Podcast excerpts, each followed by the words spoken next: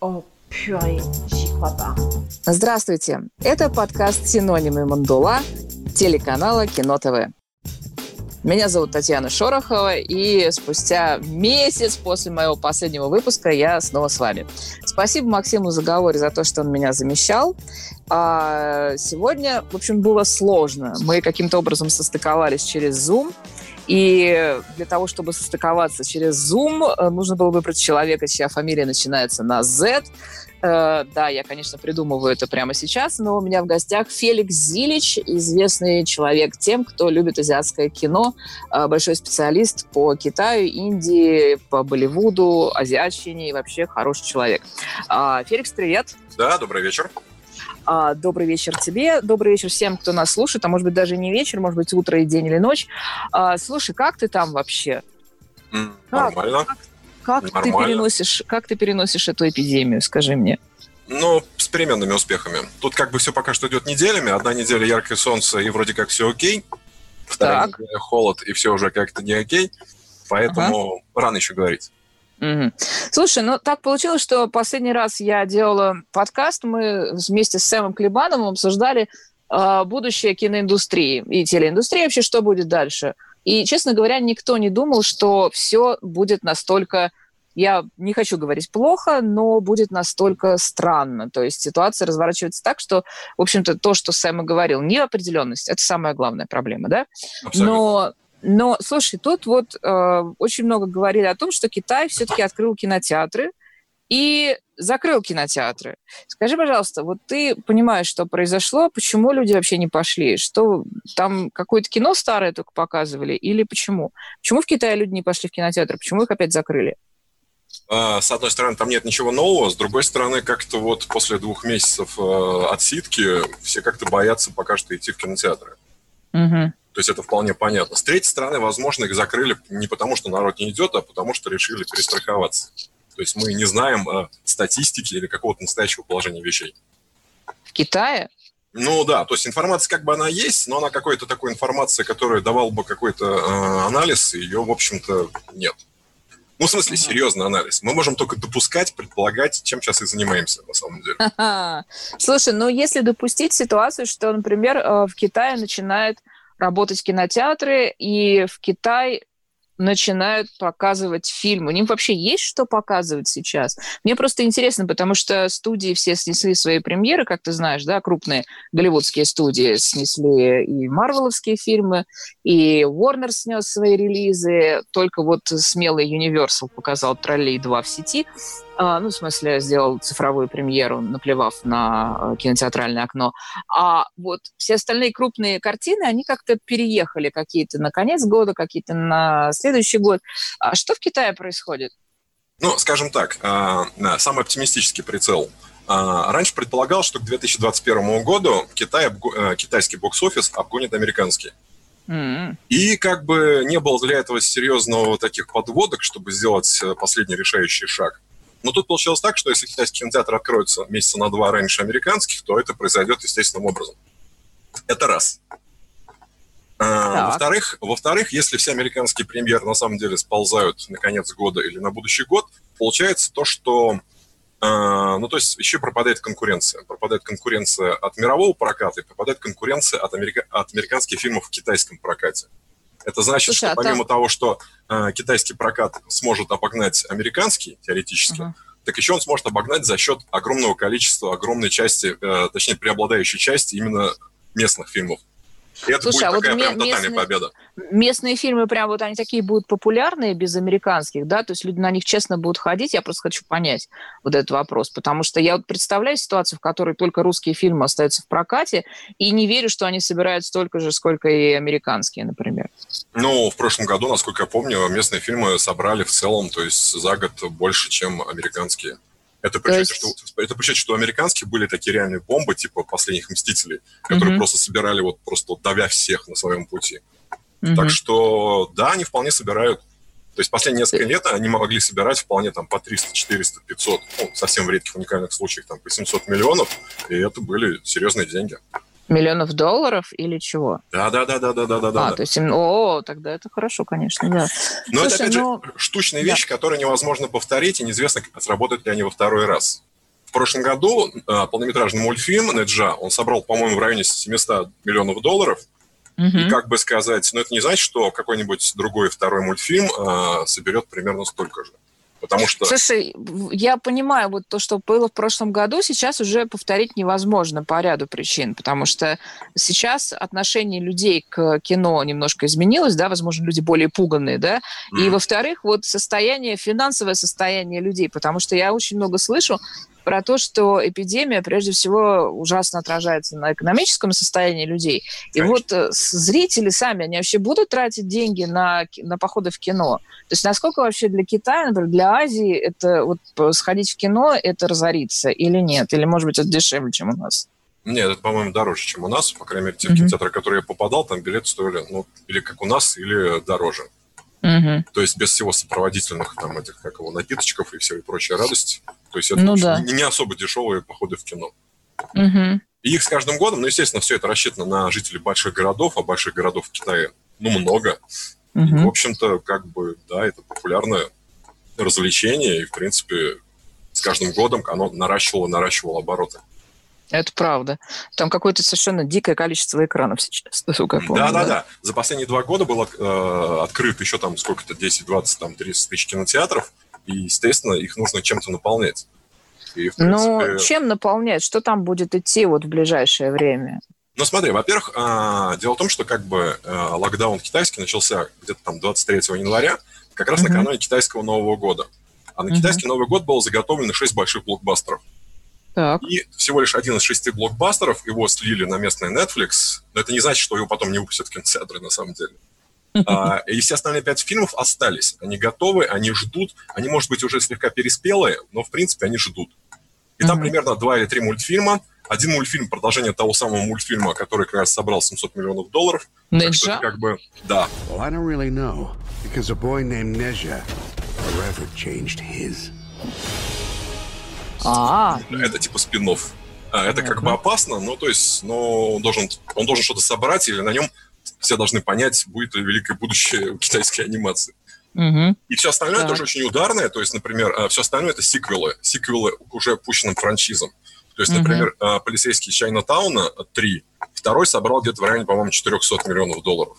То есть mm-hmm. третий хорошо шарахнуть, потому что он там были уже японские актеры, и был и Тони Джа, и там, в общем-то, все это выглядело как реально большой такой блокбастер интернациональный. То есть, как так. бы, во-первых, остались а, блокбастеры, которые должны были выйти на китайский Новый год в конце января. Во-вторых, а, к, а, к 1 мая должна была подоспеть еще одна почка блок, а, пачка блокбастеров которые были Бочка уже... блокбастеров звучит лучше, знаешь, так Бочка блокбастеров. Бочка, бочка блокбастеров, да. Бочка или почка, да, да, да.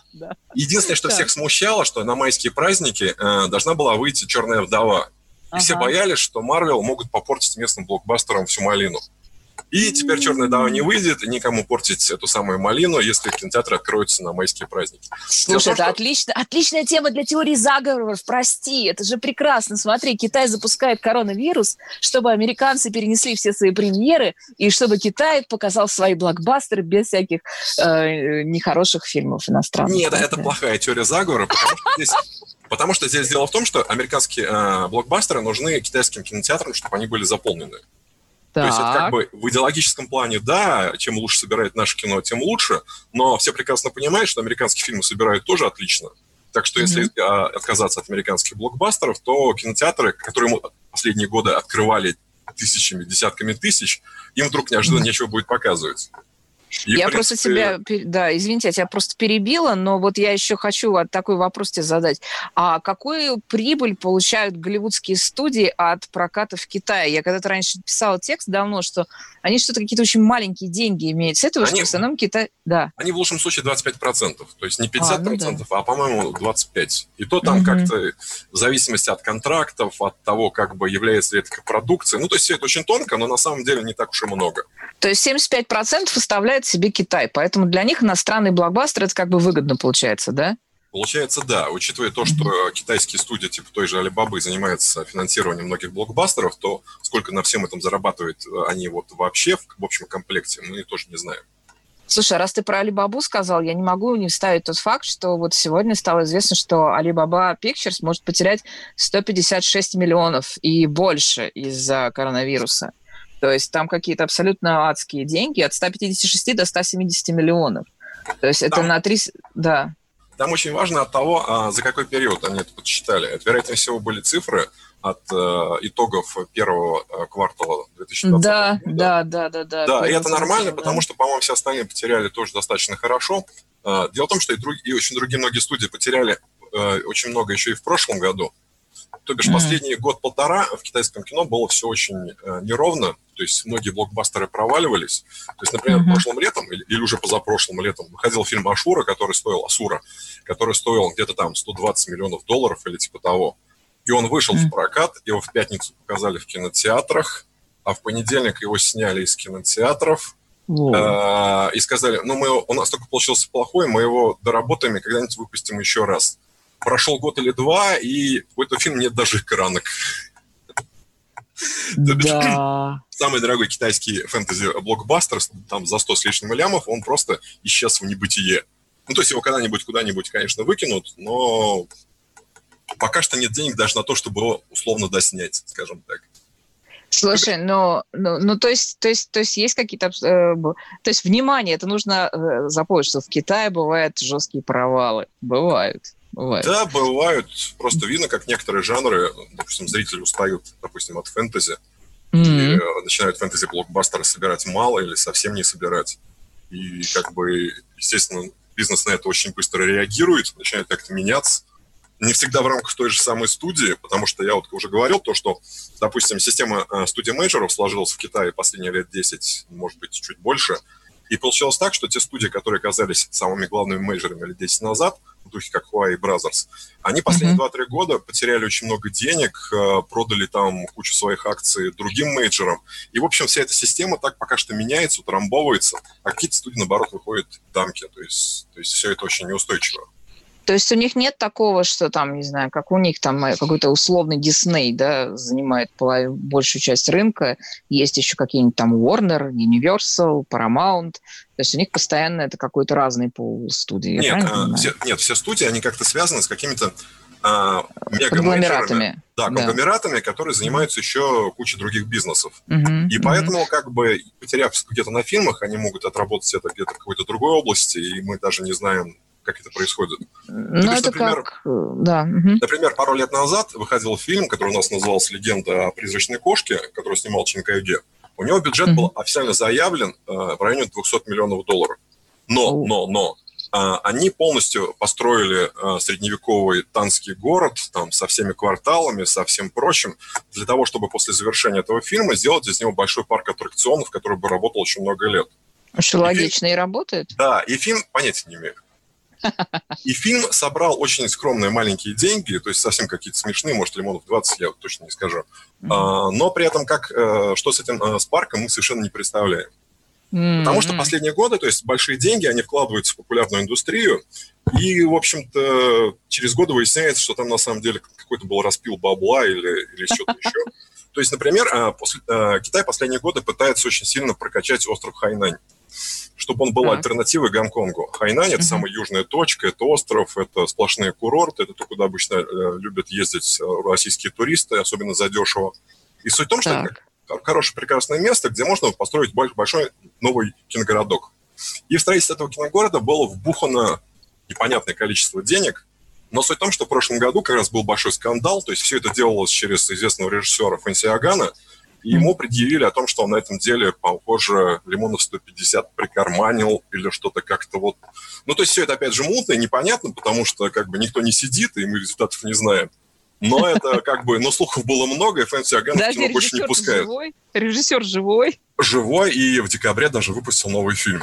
А, ну тогда, может, обошлось как-то. А, похоже, обошлось, похоже, его, скажем так, условно амнистировали.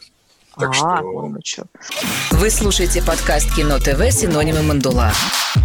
Слушай, ну вот всякие истории про китайский кинематограф, они меня просто последние годы очень ну, интересуют, потому что как бы Китай стал одной из крупнейших зарубежных ну, одним из крупнейших зарубежных кинорынков, да, то есть это внезапно он обогнал всех, Европу, Россию, все, все что угодно, да, но вот мне интересно, что при этом Китай не может, китайские фильмы не могут завоевать весь мир при этом, да, то есть китайская кинематография, она остается довольно-таки продуктом внутреннего потребления. Так получается? Ну, да.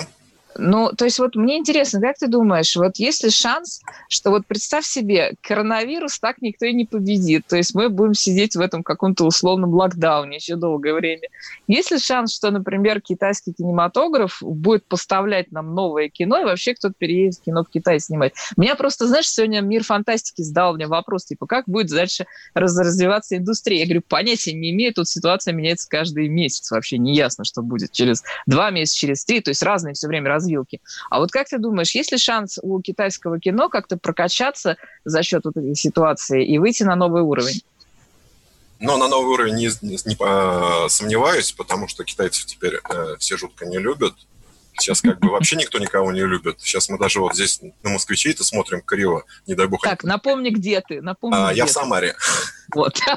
За последний месяц все люди стали очень сильно, не то чтобы националистами, а вот как-то у них очень такой местечковая ксенофобия повысилась ко всему чужому. А тут еще так. китайцы, которые никогда не были самые своими. И все, что происходит в мире, оно...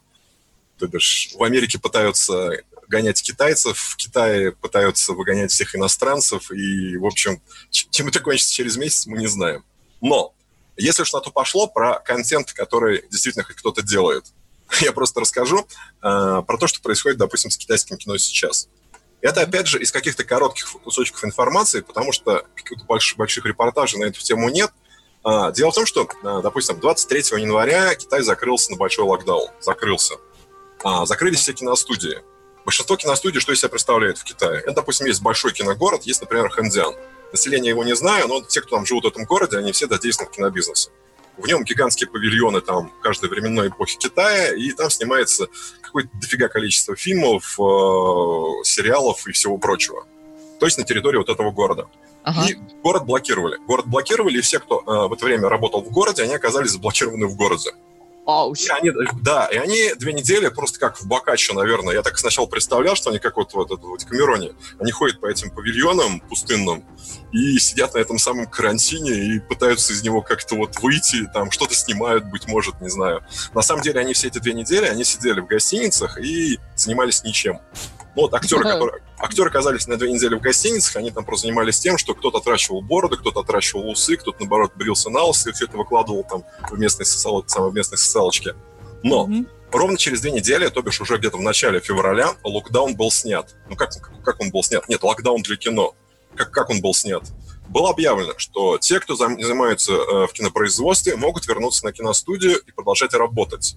Но они приезжают в Хэндиан, и они должны перед началом работы две недели посидеть в пограничном карантине. Так. Это получается, что где-то уже во второй половине февраля все, кто хотел и все, кто должен был, уже должны были вернуться на рабочие места и, наверное, приступить к работе над тем, что они там снимали. Так, ну а, а, Если нужны какие-то сериалы, то, допустим, особенно про средневековье, я могу предположить, что они уже полтора месяца как активно снимаются. А может быть... То есть э, мы не знаем, потому что никакой информации нет. Нам каждый раз сообщают о тех проектах, которые э, отменяются. Отменяются они по той простой причине, что они выездные. То есть, если нужно снимать сцену в Гонконге, никакого Гонконга. Если нужна сцена в Австралии, ну, пфф, никакой Австралии, ну, разумеется. Да. Из-за этого, то есть все самые большие дорогие блокбастеры, которые нуждались в выездных сценах, они уже сообщают, что там один китайский блокбастер уже на 20 лямов попал, другой китайский блокбастер на 20 лямов попал. То бишь, как-то вот такая ситуация.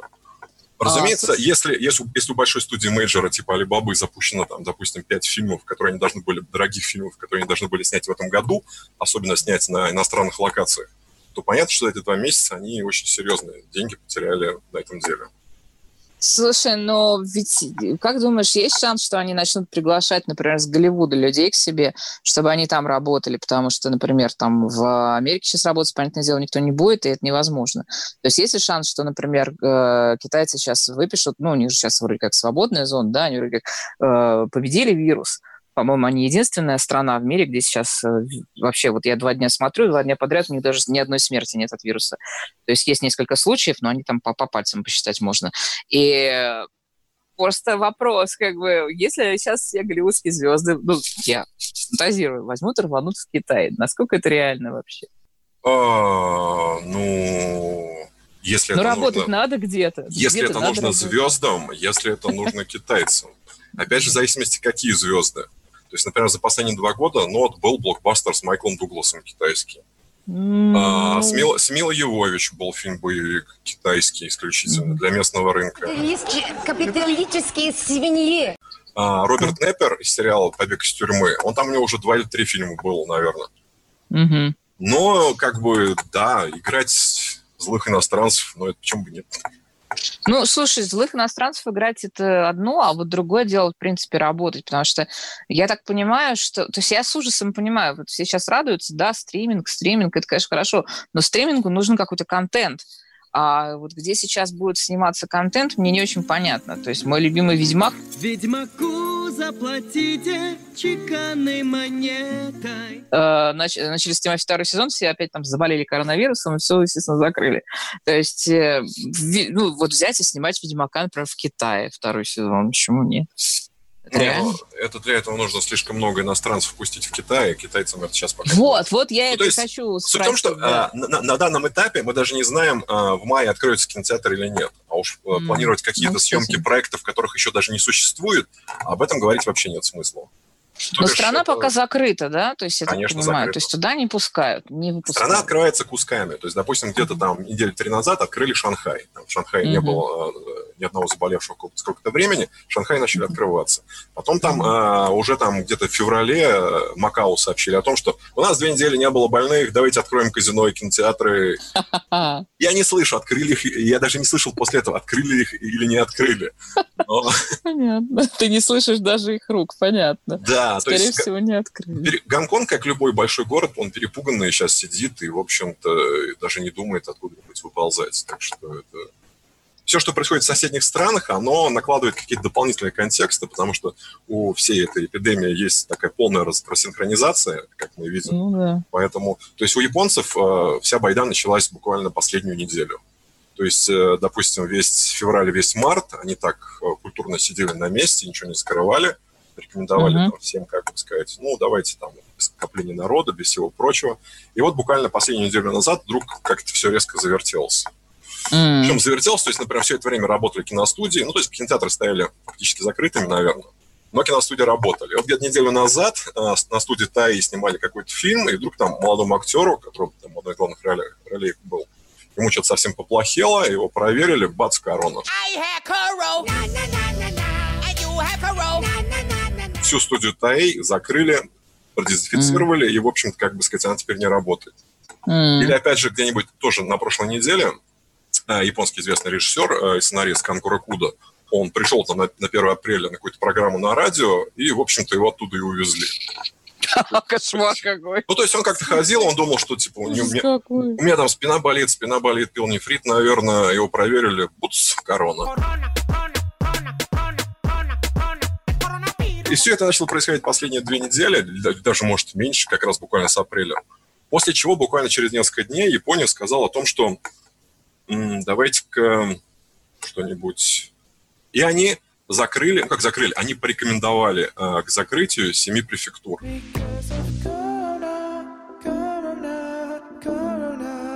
Из 43. Из 43. 43. Интересно. Да, так что непонятно. Что происходит в Корее, я вообще не знаю. Так что это- Да, вот, я так понимаю, Корея это вообще какая-то очень странная история. Там как-то все, все резко выздоровели, там всех чуть ли не, весь, не всю страну протестировали, и, и тишина оттуда. Там очень резко в самом начале все жахнуло, все это свалили, Мгм. на, сек- все это свалили на сектантов, а потом всё да. затихло. То есть кинотеатры, причем открыты какие-то. То есть там сейчас в кинотеатрах идут э, Логан, Дэдпул, то есть, ну там, ну, всякое такое. Best, best of э, Hollywood. А, Greatest Hits, да-да-да. Ну, то есть прям то же самое, что как раз рекомендовали китайцам, когда вот они попытались открыть кинотеатры недавно. То Мгм. есть такие лучшие блокбастеры последних лет. Я пытался в них найти какую-то внутреннюю логику, не нашел. Но не нашел. Да. Так. Так что это... Слушай, а Индия, что в Индии вообще происходит? Потому что, я так понимаю, там вообще Болливуд тоже встал, да, или как? Да, Болливуд очень ре- резко встал, то есть там вместе со всей Индией. То есть Индия – это большой второй глобальный эксперимент. Тут получается то, что, наверное, последний месяц э, все новости сводятся к новостям из Китая и из Индии, потому что Ну это да. такие гигантские территории, и они всем демонстрируют какие-то гигантские меры такого глобального масштаба. А Индия как бы сложная, но они там прямо вот, вот, вот Там получилось так, что да, какого-то числа, то есть в понедельник приняли решение о том, что весь Болливуд встает. Приняли решение в первую очередь профсоюзы. Профсоюз сказали, все, в четверг, короче, все прекращают работать. Мгм. То есть у профсоюзов большая сила, то есть как бы там политика, все эти социальные реформы, все прочие дела. И к четвергу весь Болливуд встал. Мгм. За две недели перед этим сначала отменяли проекты, потом, допустим, э, инди-проекты продолжали сниматься, то есть там каждый раз, каждый день там режиссеры писали э, в социалочках, писали о том, что говорят, ну, мы сейчас ищем места, где мало людей, где нельзя заразиться, но мы пока тут еще снимаем. Нет, все, в четверг профсоюзы сказали, Болливуд закрылся. Мгм. Болливуд стоит, ждет. Но Болливуд уже через три дня начал э, забивать домены в интернете для рамкомов и всего прочего, в, слове, в названии которых будут присутствовать слово коронавирус. Серьезно? Да, да, да, да. У них как раз э, такая актуальная повестка, то есть как раз э, у них очень быстрая и интересная последние годы. И, в общем-то, они, похоже, первые, кто эту тему хорошо так будут так учить. они осваивают тему любви на карантине, да? Ну, понимаю? да, и чего-то еще. М-м.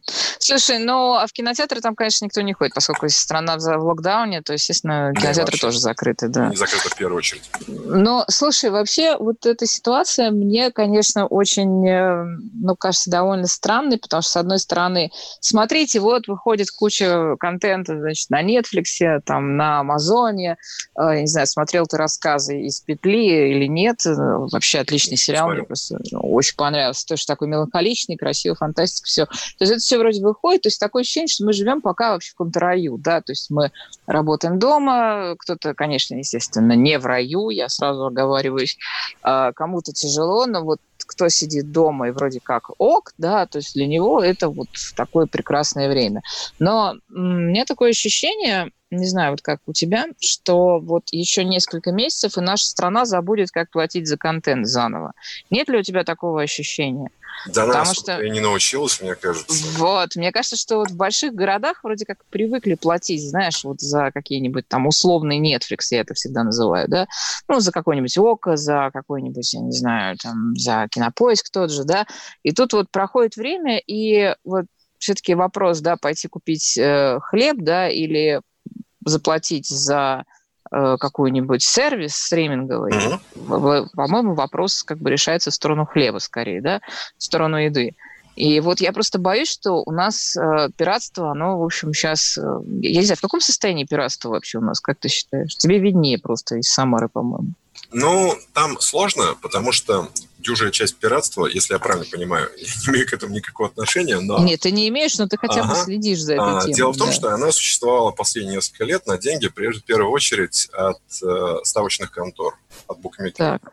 Мгм. А букмекеры последний месяц как бы... Я не знаю, как Оп. у них хор- хорошо... Да. Потому То что, есть- как бы, да, букмекеры не то чтобы закрываются, но, в общем, гайки тоже завинчивают, потому что, в общем-то, ставить особо не на что. Ну как на что? Сколько человек умрет завтра? Сколько? То есть э, мировой чемпионат пандемии, или не знаю. Это Ну, сомнительный спорт, такой нет, такого нет спорта. Ну Хотя да. ставочки интересные, да. Ну да. Так, то есть э, букмекерские конторы падают. Так, это интересно, кстати, я этот аспект... Я, Я, не говорю, что они думала. падают, я говорю, что они сейчас под ударом. И как Ну да, бы под ударом.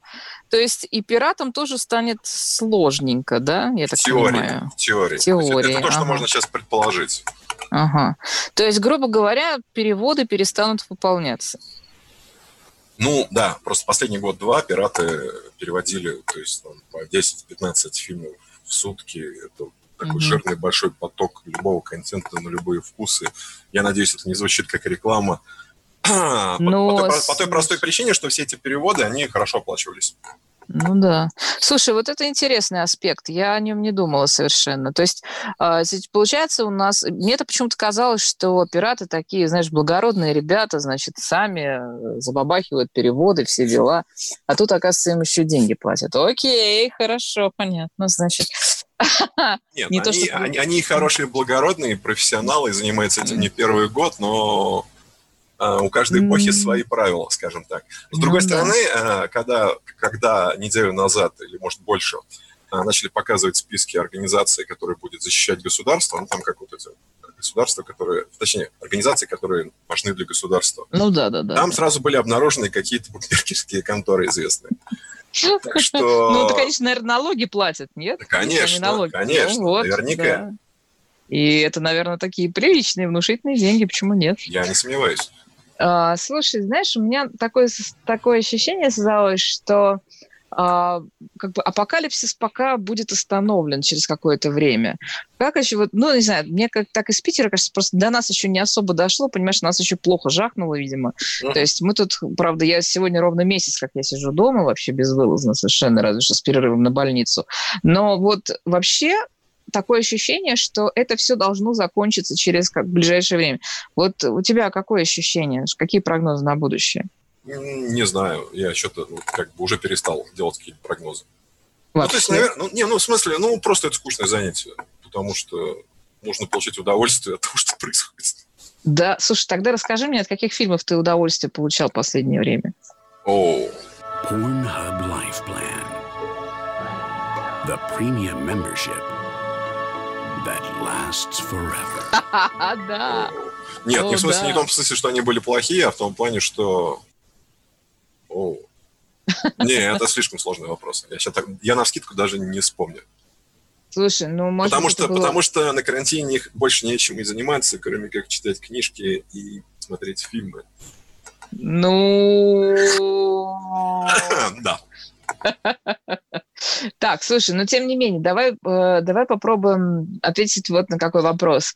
Какое кино хотя бы лучше смотреть в карантине? Смотреть комедии или смотреть какие-нибудь хорроры, боевики? То есть кино комфортное или, наоборот, кино дискомфорта какое-то? Во-первых, зависит от того, как смотреть. Дело в том, что за последние две недели, допустим, все попробовали, мне кажется, кучу каких-то новых вариантов того, как можно смотреть кино. И, допустим, ну как сказать, во-первых, коллективные просмотры. Так. Коллективные просмотры, э, удаленные коллективные просмотры.